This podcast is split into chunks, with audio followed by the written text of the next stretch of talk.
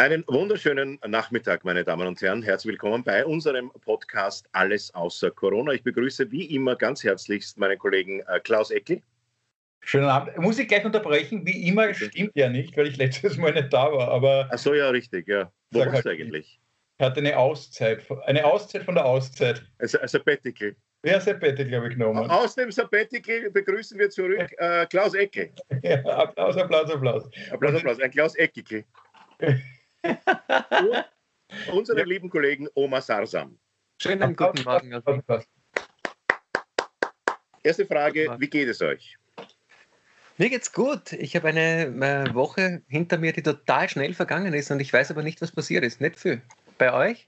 Mir geht schlecht, weil äh, seit unserer Ministerin gehe ich jetzt mental alle meine Lügen meiner Bildungsgeschichte durch. Und das sind nicht so wenige. Also ich habe mir dann überlegt, wenn alles ab, ich habe wirklich viel absolviert in meinem Leben, aber wenn sie mir alles aberkennen, wo ich geschult habe, bleibt wahrscheinlich mhm. der Impfpass übrig. aber das ist das Einzige, was ich in Zukunft brauchen werde. Aber sonst, also ich denke mal, ich habe mir wirklich, also sogar, ich kann mich erinnern, sogar bei der Freischwimmerprüfung habe ich geschummelt. Ja, aber also, wie kann man bei der Freischwimmerprüfung, was heißt da Genau, da hat, da, da hat's ich kann mich erinnern, da hat es geheißen, man muss, ob ich, äh, jeder musste tauchen, 10 Meter tauchen. Und ich habe damals dem Schwimmlehrer gesagt, ja, da waren zu viele Kinder, ich kann mich erinnern, gesagt, ja, ja, ihr habt das schon gemacht. Und das ist, ach so, du warst schon dran. Ja, ja, ja, ich habe schon gemacht. Und das hat aber nicht gestimmt. Das heißt, ich habe sogar den Freischwimmer, ich bin der Arsch, Arschbacher des, des Schwimmers.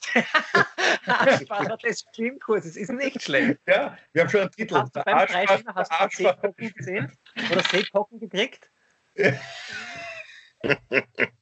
Du, die Aschbacher, die hat wenigstens was abgeschrieben. Der Kurz hat ja nicht einmal was abgeschrieben. Ja, ich will. Und siehst du schon wieder, war der Kurz raffiniert. Der hat deswegen Natürlich. studiert, der hat deswegen Natürlich. studiert, damit er keine Probleme haben kann. Das, ja, klar, ja. Das ist ein Visionär. Das ist ein Visionär. Glaubt ihr, dass die Aschbacher diese Arbeit abgeschrieben hat. Ich glaube nicht einmal, dass sie es selber abgeschrieben hat. Ich Nein, glaub, natürlich nicht. Sowas, ich, ich glaube, sie hat kannst ja, du nicht abschreiben. Ich glaube, dass sie eine Kopie von der echten Arschbacher ist. Also es gibt ja. irgendwo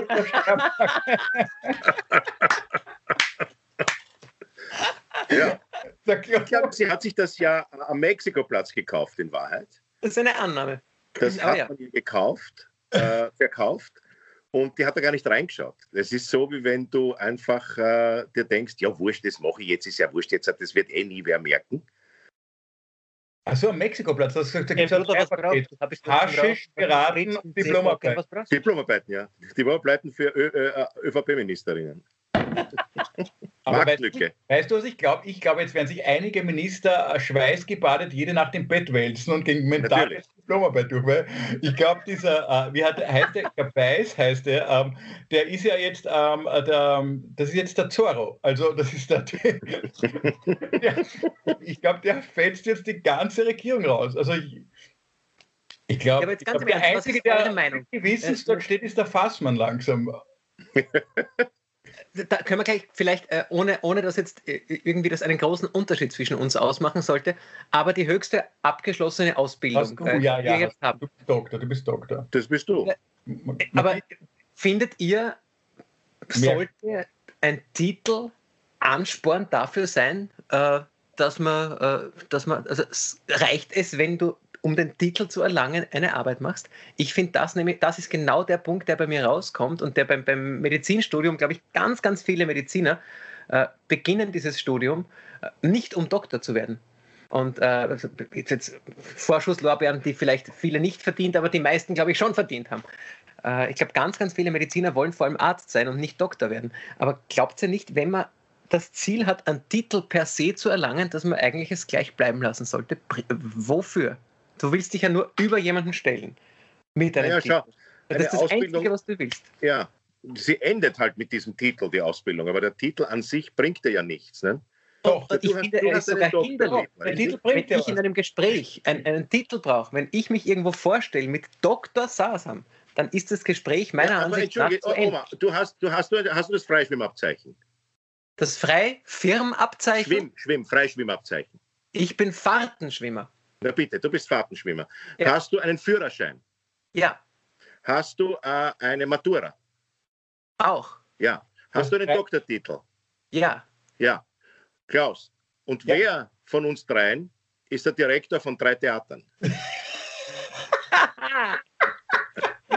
aber das, das, das, ich glaube, ich glaube, dass der Oma. Aber stell dir vor, stell dir vor, du würdest dich vorstellen mit Michael Niavarani, Direktor von drei Theatern. Das ja. ist genau das. Dann ist das Gespräch zu Ende.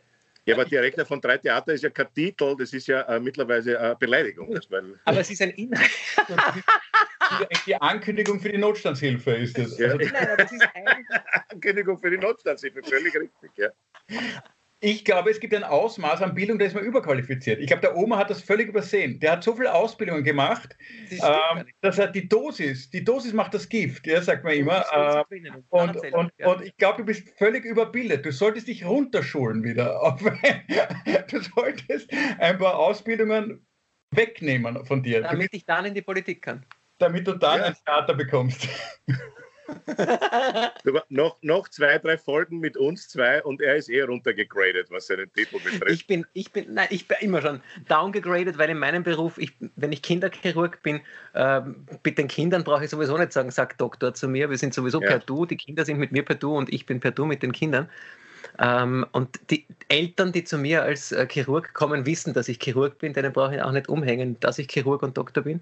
Und die, die meinen Titel nicht interessiert, die braucht er auch nicht interessieren, weil es auch wurscht ist. Und ich denke, jeder Aber Titel, mit dem du dich ja, Ich habe es absurd gefunden beim Hauskredit, den ich genommen habe. Ähm, ist, hat es was gebracht, wenn du einen Magistertitel hast? Da wurden die Zinsen besser.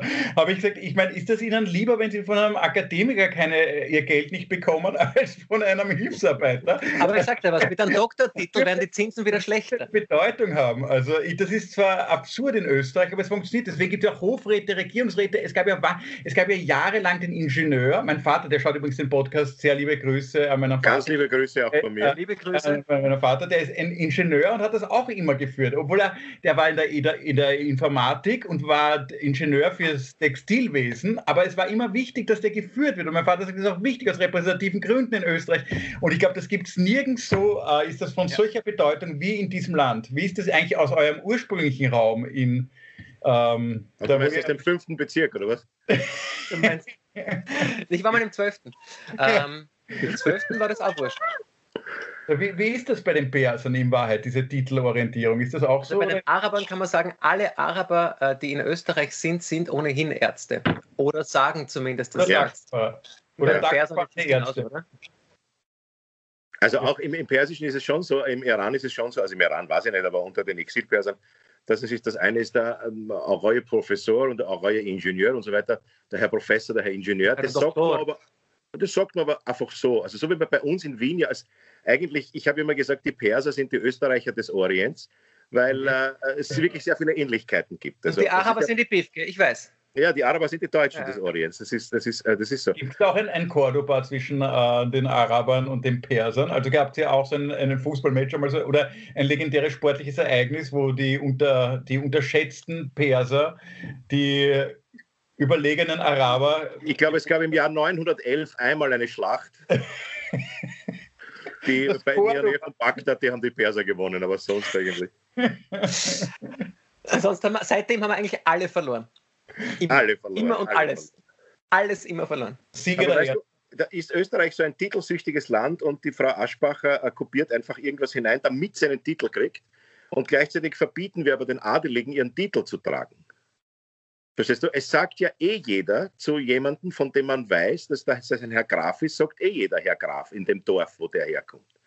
Aber warum darf ein Adeliger sich nicht Graf nennen? Ja, das ist schon klar. Das ist Moment. Der Adel, das hat man deswegen verboten, weil der Adel doch das ein oder andere Unheil angerichtet hat. Jetzt könnte man aber so argumentieren. Aber wie viel Unheil haben schon Magister, Doktor ja, und Ingenieure haben auch genug Unheil angerichtet. Danke. Genau das wollte ich jetzt als nächstes sagen. Ähm, wenn jetzt noch drei Arschbachers auftreten, wird man sagen, okay, auch diese Magister- und Doktortitel haben, äh, richten auch viel Unheil an und werden auch verboten. verboten ja, irgendwann wird man draufkommen, dass der Name, ja, auch allein der Name, auch Unheil Unheil anrichtet. Also Aber ist die Diplomarbeit oder Doktorarbeit? das ist auch lustig. Ähm, ja, aber du, ist die Doktorarbeit oder Diplomarbeit, wenn sie gut ist, auch gleichzeitig ähm, die, der Garant dafür, dass die Arbeit, die du machst, gut ist? Vielleicht gibt es Leute, die ja total schlechte Doktorarbeit haben, die abgeschrieben ist, aber die besten äh, in ihrem wissenschaftlichen Fach. Oder vielleicht Menschen, die hervorragende Arbeiten geschrieben haben, aber ganz, ganz schrecklich in ihrem, in ihrem Fach. Vielleicht äh, ist es eh sowas wie eine Schere, die, die ähm, Diplom-Arbeits- und äh, Arbeitsweltschere. Weiß nicht, wie es bei euch in der Schule war. Ich zum Beispiel in der Schule habe mir wahnsinnig leicht getan äh, und fast nie äh, lernen müssen. Und dann bin ich auf die Uni gekommen wo es plötzlich um Selbsterarbeiten äh, gegangen ist. Und wenn mir niemand vorgesagt hat, was ich, was ich, was ich äh, erfahren muss, wenn ich mir selbst erarbeiten musste, war ich wahnsinnig schlecht. Von einem Tag auf den anderen. Vielleicht ist es so. Ich kann das schwer sagen. Weißt du, ich möchte über meine Zeit im Gymnasium nicht schimpfen. Ich möchte über das Gymnasium nicht schimpfen, weil ich kann es kaum beurteilen. So oft war ich nicht dort. Das wäre unfair. weißt du? Du, du kannst als Außenstehender davon sprechen, oder? Ja, ich aus als Außenstehender. Unsere, unsere dritte Person. Aus der, Vogel, aus der Vogelperspektive der Vogelperspektive. Als ein Unbetroffener. Du kannst quasi, äh, du kannst also quasi noch freier denken, weil deine ja. Gedanken nicht in diese Richtung gedrängt worden sind. Also ich glaube, dass jeder Test, ja, jedes, jede Diplomarbeit, jeder Test, jede Schularbeit äh, nur zeigt, wie viel sich derjenige Mensch von zwei Wochen vorher bis zu diesem Datum gemerkt hat und was er halt in der Zeit, wo er dafür Zeit gehabt hat, zusammengebracht hat.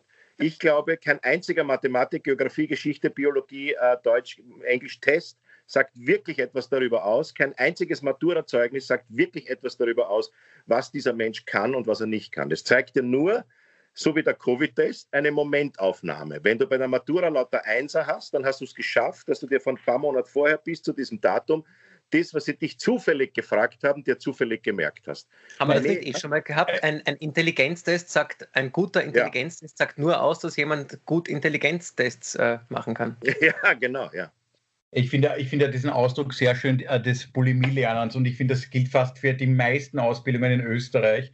Ähm, ist, und ich, ich kenne das von so vielen Prüfungen, wo ich gelernt habe, wo ich einfach das ganze Wissen äh, in der Woche vor der Prüfung reingesaugt habe, wie ein Verrückter mit wenig Schlaf und viel Kaffee. Dann habe ich es rausgerotzt in diesen Testbogen oder in das Schularbeitsheft oder in, äh, in die Abschlussprüfung oder so. Und dann, und dann war es weg. Es war dann im Heft es war dann in dem Test drinnen, mein ganzes Wissen. Mehr war auch nicht da. Und das war aus meinem Gehirn draußen. Und dann habe ich das für die nächste Prüfung gemacht. Das heißt, dieses, man weiß ja auch, man hat ja immer wieder Tests gehabt, wo man ein Jahr nach der Matura Maturanten fragt, Fragen aus der sechsten, siebten Klasse, völlige Ahnungslosigkeit. Ich merke schon, teilweise muss ich offen zugeben, wenn mir jemand Matheaufgaben aus der Unterstufe zeigt. Also es ist schon so, dass ich mal zumindest darüber nach, also das sollte ich aus dem FF können, aber ganz ehrlich, da muss ich ganz ehrlich, also das sage ich immer oft, das, das muss ich mal kurz nochmal anschauen. Also es ist, wie wenig da, also ich, ich, meine Kritik am Schulsystem ist ja folgendes, heutzutage ist alles auf Effizienz zugetrimmt, alles muss effizient sein. Nur beim Schulsystem, wenn man da zwölf Jahre reingibt, in dieses System, in diesen Kopf reinstopft und was dann eigentlich nach diesen zwölf Jahren unten rauskommt, das ist das Gegenteil von Effizienz. Also das ist sowas von das ist sowas von ineffektiv, das würde man in der freien Wirtschaft, würde man so ein System nie zulassen. Richtig, ja. Also, und ich denke, äh, von, der, von der Sorte her, Klaus, wird mich, Entschuldige? Ja. Na, sag. Von der Lernsorte würde mich äh, interessieren, bist du eher der Typ, der vor der Prüfung gesagt hat, bah, ich kann überhaupt nichts, ich krieg's sicher an Fetzen und dann sehr gut abgeschnitten hat oder eher umgekehrt? Ja, ich war, ich war das Paradoxon. Ich habe ich hab gesagt, ich habe viel, sau viel gelernt, habe im, habe in Wahrheit wirklich dann auch auf, unter Druck meiner Eltern, weil mein Vater jetzt zuschaut, wirklich sau viel gelernt und habe trotzdem schlechte Noten geschrieben. Also, äh, ja, das war total ineffizient. Ich habe viel Zeit in der Schule verbracht, aber ja, ja ich. Näher du? Wiederholt. Schau, ich bin auch drauf gekommen. Ich war zum Beispiel in einer, zuerst in einer, in, in, in der Grottmachstraße und da war ich nicht mal so schlecht in den Noten. Ich habe mir mal die Zeugnisse angeschaut und ich bin dann ins Marianum gekommen, im 18. Bezirk. Das Marianum war relativ bekannt dafür, dass es ein bisschen so ein Sammelbecken von Leuten ist, die äh, nirgends mehr aufgenommen werden. Und meine Eltern wollten, dass ich dorthin gehe, weil sie A, das hat meiner Mutter ganz gut gefallen, eine katholische Schule ist. Und was ihnen auch sehr gut gefallen ist, dass man dort ein Instrument lernt. Aber da, es ist eine katholische Privatschule, sprich, in Wien ist katholische Privatschule eine hohe Wahrscheinlichkeit ein Sammelbecken von Versagern. Also das ist, die ist eigentlich im öffentlichen System nicht schaffen und kommen in so Versagerbecken. Und ich war auch drinnen und ich, ich, habe, ich bin eigentlich gut eingestiegen dort, weil ich mir dachte, das ist ja voll leicht, die Schule. Aber natürlich dadurch, dass man sozial soziale Anerkennung ist ja das Wichtigste für einen Menschen, also für mich zumindest. Also, dass man dort gut ankommt am Schulhof, ja, also dass du nicht allein unterm Nussbaum stehst, habe ich mich ganz schnell dem Niveau der Restklasse natürlich gleich angepasst. Also ich habe ganz schnell vier Gefährdungen gehabt, weil ich habe gemerkt, mit jeder Gefährdung, die ich habe, steigt das Image in meinem Soziotop. und das war mir bedeutend wichtiger. Als, und ich glaube, ich glaube nämlich, ob du ein guter oder schlechter Lernender hängt ganz stark davon ab, mit welchen Menschen du in einer Klasse hockst. Und das ist ja noch absurder. Mit, es hängt davon ab, mit welchen Klassenkameraden du zusammen, weil es ist ja wurscht, ob du einen Dreier hast. Meine Mutter hat mich nie gefragt, ob was hast du auf die Schule, sondern ganz schnell war die Frage, was hat denn der andere? Das ist mhm. Vergleichswesen. Also ein Vierer war eine gute Note, wenn die halbe Klasse einen Fleck hat. Was ja absurd ist, das sind ja irgendwelche Menschen, die, die zufällig mit mir eine äh, paar Jahre Biografie teilen. Aber es hat einen unglaublich wichtigen Einfluss in Wahrheit auf deinen eigenen Lernerfolg. Also das sind so viele Dinge, die mich bei dem Schulsystem ähm, mehr, nach wie vor mehr als verwundern. Ähm, ja. Nein, schau, bei mir war es so, dass ich in den Fächern, die mich interessiert haben, und das ist bis heute so, in denen habe ich mich auch ausgekannt. Ich habe in der vierten Klasse Gymnasium in Biologie ein, glaube ich, sechswöchiges Referat gehalten äh, über Vererbungslehre, weil mich das interessiert hat und mein Biologieprofessor, ich habe meinem Biologieprofessor Fragen gestellt über die DNA. Weil du schon so viele Kinder an Bord hast. Und was? Wahrscheinlich, weil du schon so viele Kinder an Bord hast. Vererbungslehre? Ja. Also praktisch habe ich mich ausgekannt, theoretisch natürlich. ganz im Gegenteil. Äh, leider. Nein, nein, nein. Und weil mich das interessiert hat und weil ich meinem Professor Fragen gestellt habe über irgendwelche Vorgänge in der Zelle, wo er zu mir gesagt hat, ja, aber Neverani, wieso fragst du mich das überhaupt? Das lernt man erst in der siebten Klasse. Und ich habe gesagt, das hat mich interessiert. Ich habe mir das Buch ausgeborgt. In Mathematik hingegen habe ich noch immer nicht gewusst, was der Unterschied zwischen Plusrechnen und Minusrechnen ist, weil es mich nicht interessiert hat. Und wenn man deine Simple-Bilanz sich anschaut, weißt du es noch immer nicht.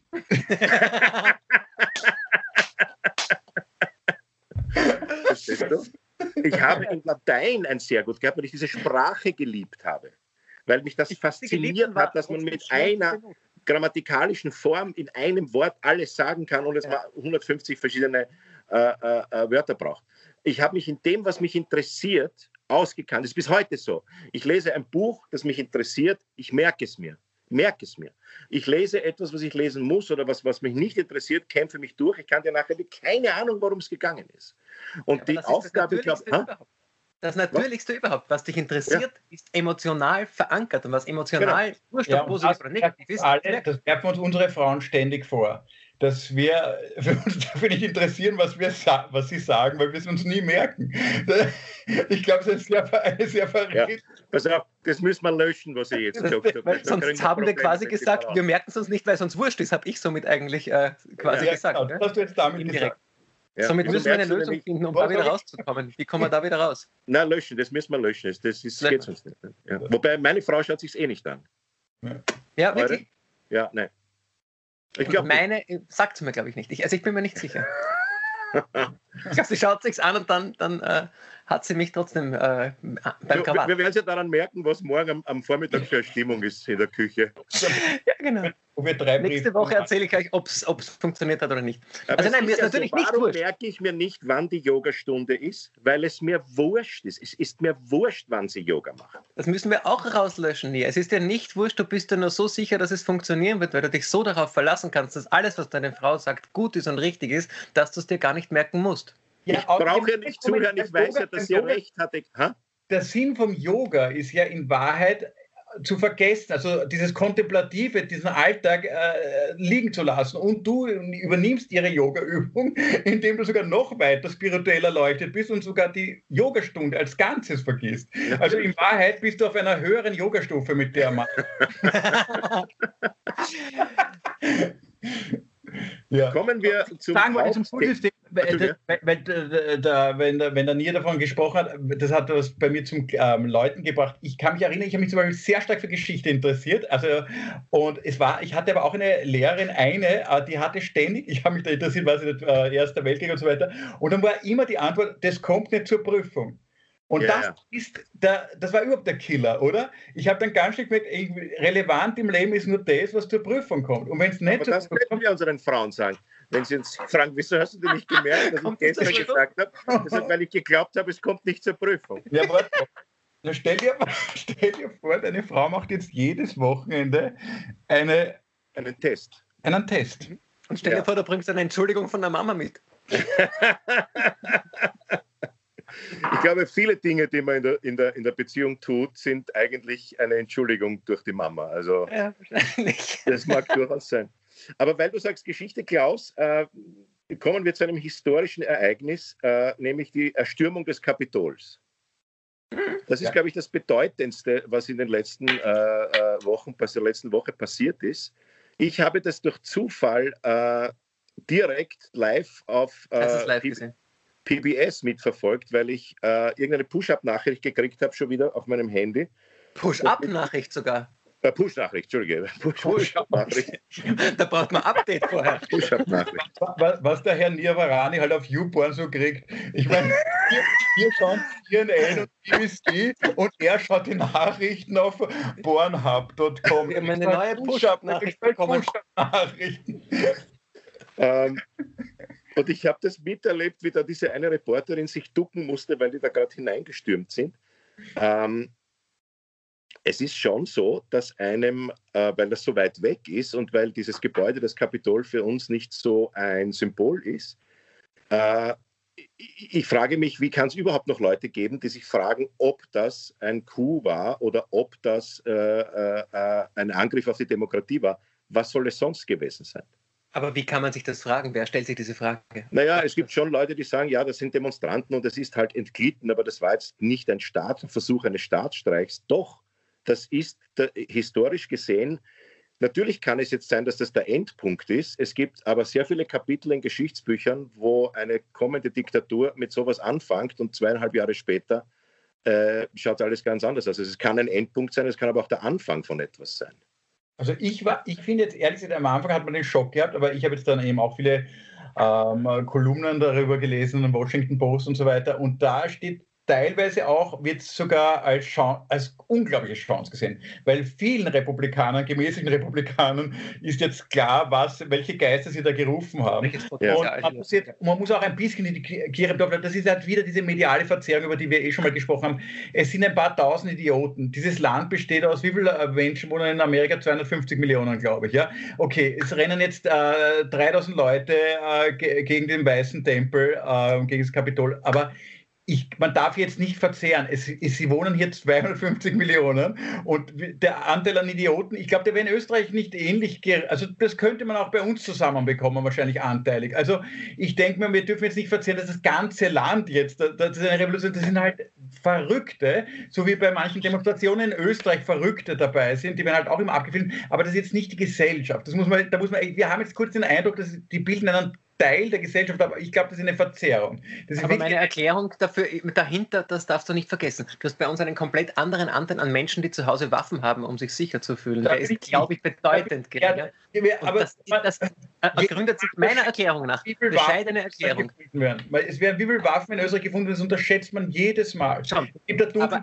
sind weit größer, als man ähm, äh, jetzt offiziell ja, sicher. Aber trotzdem, du liegst in, nicht annähernd in einer Größenordnung und vor allem auch in, in, einer Selbstverständlichkeit, Waffen sich zulegen zu können. Das ist bei uns trotzdem noch auf einem anderen Niveau. Wenn jemand eine Waffe neben dir hat, ist das nicht so normal wie in den USA. Aber ich glaube, ein großer Fehler, der meiner bescheidenen Erklärung nach dort passiert ist, ist, dass man jahrzehntelang auf wirtschaftlich, wirtschaftlich, Wirtschaftlichkeit äh, gebaut hat und viel weniger auf Bildung. Und somit das herabsinkende Bildungsniveau über Jahrzehnte nicht aufgefallen ist und jetzt schon langsam an die Oberfläche kommt. Und das ist einer der wenigen ähm, Vorteile, den Österreich. Da muss ich sofort reinhaken. Hast du, das hat mich eines, Entschuldigung, das hat mich echt schockiert. Sie haben äh, Trump-Wähleranalysen gemacht und der Akademikeranteil, also der Bildungsbürgeranteil, ist höher, als man glaubt. Der war, glaube ich, ähm, bei 40 Prozent. Also, das ist jetzt nicht so. Wir kennen immer diese Trump, da gab es ja tolle Dokumentationen. Akademiker sind nicht gleich Akademiker. Seepocken sind nicht gleich Seepocken. Ja, aber was ist jetzt Bildung? Jetzt kann man.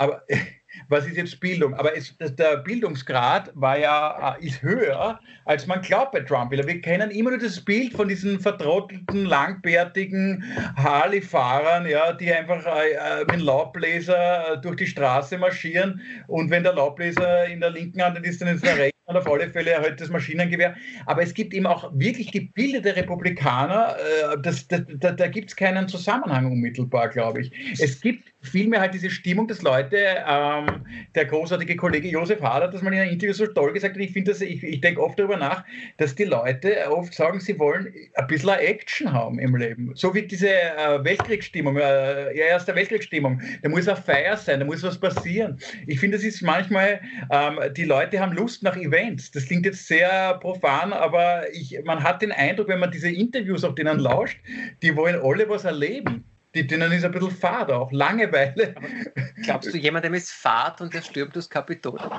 Aus Langeweile? Ja, also das, noch einmal, wir sind, bin, wir sind jetzt alle keine drei Politologen, aber in manchen Interviews und es sagen auch manche Analysten, dass da viele Leute aus einer, einer persönlichen Tristesse plötzlich dann diese Wut bekommen und die sagen wir, okay, dann mache ich irgendwas mit meiner Wut. Und diese Wut in sich zu suchen, ja.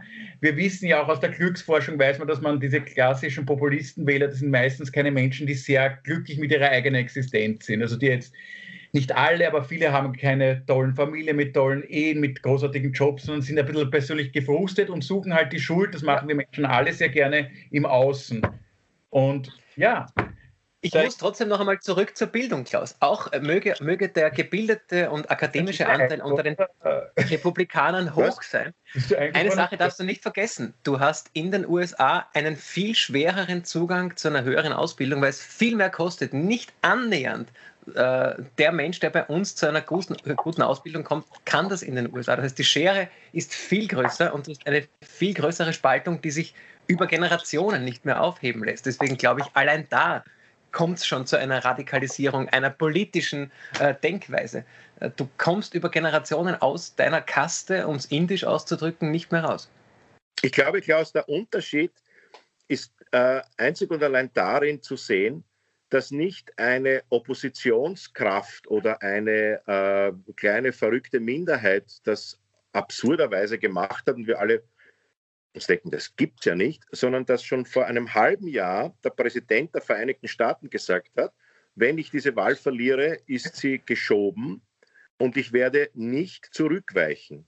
Und es ist ja der Unterschied ist ja der, dass nicht ein paar Verrückte dahingegangen sind, sondern dass der Präsident der Vereinigten Staaten eine Demonstration veranstaltet hat und bei der Demonstration aufgerufen hat, auf, gegen das Parlament zu marschieren.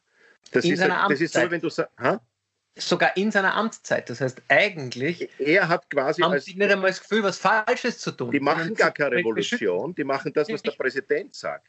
der richtig, hat die ja. bewusst dazu genutzt, damit er verhindern kann, dass er ins Gefängnis geht, weil er weiß, wenn er nicht mehr immun ist, wird so viele Prozesse gehen, ein Mensch, der davon redet, dass er sich selbst begnadigen will, der den Putin äh, dafür bewundert, dass er gesagt hat, ich bin für ewig immun, dass ich denke, wieso kann ich das nicht machen? Der Putin hat ihn wahrscheinlich angerufen und gesagt, man macht das einfach, ich sage, mach. Das in einer Pandemie. Äh, genau. also das ist ja der große Unterschied. Das ist ja jetzt nicht etwas passiert, wo man sich denkt, wow, arg, wieso ist es passiert? Das war ja vorauszusehen. Das ist ja die, die logische Folge aus dem, was dieser Mensch gesagt hat. Und ja. der hat ja noch dieses Telefonat, der hat ja noch, nachdem schon alle in, in, in, seiner Partei, außer fünf oder vier verschiedene Leute ihm gesagt haben, Alter, du hast das verloren. Es haben schon 20, es wurde schon 20 Mal gezählt, hat er immer noch gesagt, ich brauche nur 11.000 Stimmen. Der hat doch eindeutig äh, äh das, der ist sogar zum Diktator zu deppert. Nicht? Also das ist ja auch, wenn der Julius Caesar so ein Trottel gewesen wäre wie der Trump, na, der wäre nie über den Rubikon drüber gekommen. Wenn nicht mal hingekommen, wenn nicht weiß, wie man Rubikon schreibt, dann kann er das, das, das Ort, die Ortstafel nicht lesen, weiß nicht, dass das ein Fluss ist. Der ist ja zum Diktator zu blöd, dieser Idiot. Ja? Aber das, was er macht, ist eindeutig der Aufruf eines Staatspräsidenten zur Stürmung des Parlaments. Richtig. Das ist ja ein Riesenunterschied.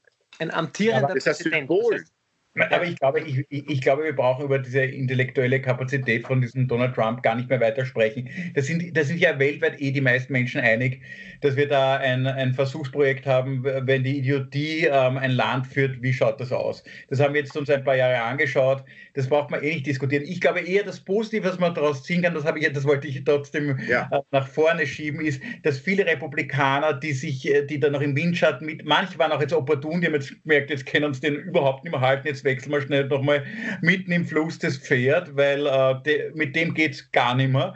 Ähm, da waren auch viele Opportunisten dabei, aber ich glaube, dass viele Republikaner jetzt gesehen haben, also vielleicht in den nächsten, in den nächsten vier Jahren, wir stellen nicht wieder so einen Kandidaten auf. Es kann wirklich auch im positiven Sinne eine Wende gegeben haben. Und noch einmal, ich bin wirklich kein Freund von dieser medialen Verzählung. Wir haben es in Österreich auch dauernd, wenn fünf Migranten irgendwelche Geschäfte einschlagen, heißt die Türken in Favoriten. Ich bin da, das ist immer ungefähr allen Türken, der restlichen Türken, die dort wohnen. Und genauso sage ich, die Republikaner stürmen das Kapitol. Das war in Österreich in einer Zeitung zu lesen. Also das, das, das, da muss man es ein bisschen kleiner geben. Also das ist eine völlige mediale Verzerrung, finde ich. Das sind 4000 Vollidioten, die meinen, sie können ähm, eine Demokratie mit Gewalt biegen. Ja, aber der Präsident aber der Vereinigten Staaten hat sie dazu aufgerufen. Das wissen wir eben, es, es, es, müssen, es ist, auch wenn die Zahl klein ist, es genügt ja. einer, der diese Grenze durchbricht, der diese Grenze überschreitet und etwas tut, was komplett absurd ist. Und das ist es. Also ich meine, in dem, in dem Sinne ich frage jetzt mal Folgendes. In der Hochblütezeit des Jörg Haiders, ja, und der hatte ja auch mit einigen Beschuldigungen uh, zu kämpfen. Ich hätte gerne erlebt, also wenn da diese ganze Hypoklage, Gefängnis droht und so weiter und gleichzeitig diese Begeisterung für den Jörgel. Und die war in Österreich unvorstellbar. Also da habe ich ja seine Sachen live miterlebt. Uh, und das war heilig. Also wenn der Jörg Haider damals aufgerufen hätte in Österreich, uh, nicht stürmen das Parlament, aber wie, wie, das hätte sehr weit gehen können mit seiner damals... sogar die Grünen ja, genau das, was was du jetzt sagst, ist der Unterschied. Man kann dem Jörg Haider und der FPÖ vieles vorwerfen. Zur Stürmung des Parlaments werden sie nicht, vielleicht der Strache, wenn er zu viel getrunken hat, aber sicher nicht ein Jörg Haider, der intelligent ist und auch sicher nicht ein Herr Kick. Zur Stürmung des Parlaments werden sie nicht aufrufen. Und das ist auch der große Unterschied. Es ist ja, der Herr Vizepräsident Pence ist ja da viel konservativer als der Trump. Der Pence ist der Meinung, dass es die Evolution wahrscheinlich nicht gibt, dass man Frauen dürfen nicht abtreiben. Äh, das, äh, das ist ja, der ist ja so konservativ, dass, dass da eine Sau graust. Nur, er bewegt sich innerhalb des demokratischen Verfassungsbogens. Er hat seinem Präsidenten gesagt, das kann er nicht machen. Aber das ist der Grund, das hätte auch der Jörg Haider nicht gemacht. Weiß, und auch niemand von der FPÖ. Ich weiß ehrlich gesagt nicht, was euch da großartig überrascht. Ab dem Moment, ähm, ähm, wo er gesagt hat, ich könnte in der Fifth Avenue einen Menschen erschießen. Ja, nein, ich sage, das überrascht mich. Ab dem Moment war mir doch alles klar, wie dieser Mensch tickt. Da ist mich überrascht, dass mit diesem Sturm vom Parlament überhaupt nicht. Das ist das Schlied, das mich hätte überrascht, wenn er nicht dazu auffordert, wenn das. Ich gebe dir ja, recht. Das sage ich, aber das ist ja das Gefährliche. Mich hat überrascht, dass es erst so spät war. Ich dachte, es wäre schon viel früher soweit. Ich hätte das so etwas, ehrlich gesagt, anhand der letzten Monate früher erwartet. Entschuldigung, ein Ton. Ja, jetzt.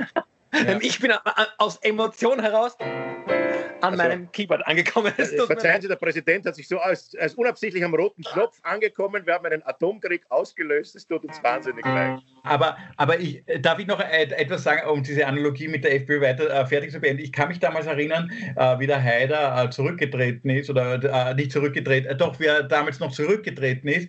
Und ich kann mich erinnern, da habe ich mit, äh, damals mit Thomas Maurer, hat mir der Thomas Maurer damals in Niedermeyer gesagt, na, wir werden uns, er, er fürchtet, da wird nichts Besseres äh, noch kommen. Und wer, ich kann mich erinnern, es sind einige Kabarettisten gestanden, naja, was soll denn noch ein Heider jetzt kommen? Was soll denn passieren? Und dann, und dann gab es wirklich, ich, ich denke noch, weil wir haben alle dem Maurer damals nicht geglaubt. Und es wurde, es wurde schlimmer. Es wurde schlimmer. Es wurde, man wurde auf der einen Seite intellektuell unterfordert von den äh, Protagonisten und gleichzeitig wurde es noch radikaler. Und, und ich habe so. Ich hab das stimmt, das ist jetzt viel radikaler, es sind die Grünen im Parlament. und ich habe aber die kleine Befürchtung, kannst du dir das vorstellen, dass es einen Moment gibt, und ich, ich, ich, ich lehne mich hier weit raus, aber einen Moment gibt, wo wir sagen, naja, also im Vergleich zu dem jetzigen war der Trump gar nicht so schlimm. Ja, und zwar, und zwar kann ich dir auch genau sagen, wann das passiert, wenn Amerika den nächsten Krieg anfängt. Mhm. Da werden wir wieder sagen, da haben wir einen Podcast, und wenn wir wieder sagen, aber der Trump hat keinen Krieg angefangen. Er hat vielleicht das Parlament stürmen lassen und der, der, der Wiki, oder was weiß nicht, war das der Wiki oder was das war die. Halber. Die, Halber, der Halber, die schlechteste Inszenierung von, von äh, äh, äh, Walküre. äh, hat zwar den Aber immerhin darf der spielen. Immerhin darf der spielen. der darf spielen. Und dann werden wir wieder sagen, aber ja, der Trump hat keinen Krieg angefangen. Jetzt machen sie wieder einen Krieg mit dem Iran oder mit sonst wem. Ja. Das ist der erste Zeitpunkt, wo wir sagen, weil der Trump war gar nicht so schlecht.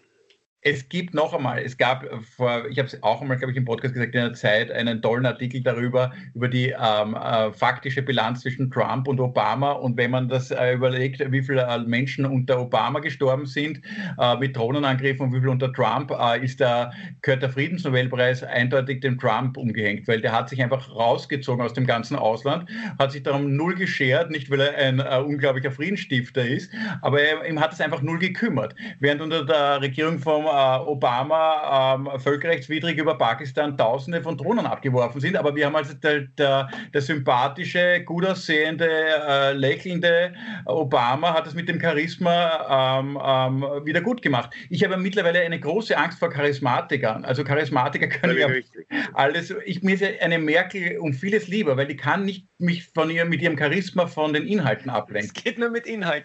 Ja.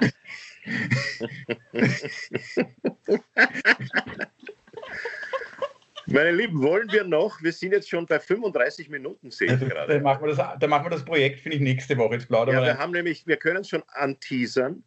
Ja. Äh, es wäre so ein schöner Übergang gewesen eigentlich. Äh, wir hätten ein Projekt gehabt, dass jeder von uns eine historische Geschichte erzählt, eine Dummheit in der Geschichte der Menschheit. Das Blödeste, äh, was im Mittelalter passiert ist oder das Blödeste, was in dem und dem Jahr passiert ist oder was wir empfinden als eines dieser, dieser, dieser wirklich großen Blödheiten, äh, die irgendein Mensch, äh, die irgendein Volk, ein, ein Mensch oder ein, ein Militär oder was auch immer gemacht hat. Das verschieben wir jetzt auf nächstes Mal, weil wir schon äh, 35 genau. Minuten sind, oder? Wir wollten wissen, was sind die größten Blödheiten der Menschheit und weil wir sind die Thomas Maurer fragen, was er glaubt, was die größten Blödheiten der Menschen sein ja. werden. Vielleicht sagt er uns das bis nächste Woche. Aber vielleicht könnten auch die Leute in den Kommentaren was posten, was ihrer Meinung nach die größten Gerne. Ah, das ist eine gute Idee. Gute Idee, ja. Wir rufen zu Postings auf äh, in den Kommentaren auf unseren Facebook-Seiten, was aus eurer Sicht der größte, äh, die größten Blödheiten der Menschheit waren. wahrscheinlich schreiben einige. Oder sind. Dieser Oder Podcast. Sind. Dieser Podcast. Äh, eins, dieser Podcast. Zwei, die Silvester-Show. Drittens, das Krippenspiel. Drittens, das Krippenspiel. So wie mir Sehr mal schön. jemand geschrieben hat, ein E-Mail. Ich habe ein E-Mail bekommen vor kurzer Zeit, äh, vor ein paar Tagen, äh, einer Woche, äh, E-Mail bekommen, sehr geehrter Nirvarani, wir sind Riesenfans von Ihnen, äh, Frau so und so und Frau so und so und meine Tochter und bla bla. Wir haben eine sehr große Bitte an Sie. Nehmen Sie nicht mehr zu. Wirklich? Ja. Das ist weißt du, was ich mir vor kurzem überlegt habe? Ähm, diese ganzen Lockdowns, in den Lockdowns, jeder, mit dem ich äh, geredet habe, sagt mir eigentlich relativ schnell, ich, bin jetzt schon so platt geworden. Ich habe das Gefühl, langsam, diese Lockdowns machen uns zur Risikogruppe, weil ich sitze Hause, jeder frisst und er fängt vor dem Lockdown eigentlich recht sportlich an und endet als Risikogruppe. Ich bin mir jetzt langsam nicht mehr sicher, wenn wir noch drei Lockdowns haben. Völlig richtig. Ob Bald ist Lockdown eine Vorerkrankung. Das ist ein schöner Titel heute. Das ist ein schöner Titel heute. Lock ist Lockdown eine Vorerkrankung? Frage Lockdown eine Vorerkrankung ist großartig. Das nehmen wir schon. Wir haben einen Titel, das ist schön. Ist, wollt ihr als Frage, ist Lockdown eine Vorerkrankung? Ist Lockdown oder bald ist Lockdown? Ich, bald ist schöner. Oder, oder ist Lockdown... Ist Na, bald Lockdown. ist Lockdown eine Vorerkrankung, ist besser, stimmt. Bald ist Lockdown... Weil wir werden sicher noch drei, Ich finde es schöner, ja. Ich finde es besser als die Frage. Ja. Du, und jetzt fällt mir, es passt, Entschuldige, wenn ich euch da unterbreche, aber es passt, ich, hab, ich, ich weiß, ihr habt euch wieder null vorbereitet auf das Tröstende am Schluss. Hast du was Tröstendes? Ja, weil, und ich finde, es passt so schön heute zur heutigen Folge, weil wir haben alle miteinander etwas diskutiert. Also wir haben, waren nicht immer einer Meinung. Und ja. da sage ich das Tröstende von Karl Valentin, und das ist ein Kompliment an uns. Der Karl Valentin hat wunderschön einmal gesagt, wo alle dasselbe denken, wird nicht viel gedacht. Das ist richtig. Schön. Sehr schön. Wir rufen auf, meine Damen und Herren, streiten Sie miteinander, diskutieren Sie miteinander oder wie die Reiter immer sagt, reden Sie darüber. Aber dann äh, zitiere ich noch den großartigen Robert Koch, den Bakteriologen, Mikrobiologen. Ich lasse nicht locker. Hat er gesagt? Hat er gesagt. Auch sehr gut. Ich lasse nicht locker. Wir lassen auch nicht locker. Wir hören uns nächste Woche wieder. Äh, das war die Folge Bald ist, wie? Scheiße, bald ist Lockdown bald eine Vorerkrankung. Ist Lockdown eine Vorerkrankung. Die Folge Bald ist Lockdown eine Vorerkrankung aus der Serie Alles außer Corona. Es verabschieden sich von Ihnen Klaus Eckel. Schönen Abend. Thomas Arsam. Mahlzeit aus Stadtlau. Und äh, guten Morgen, sagt Michael Nirvarani. Auf bald. Tschüss. Ciao.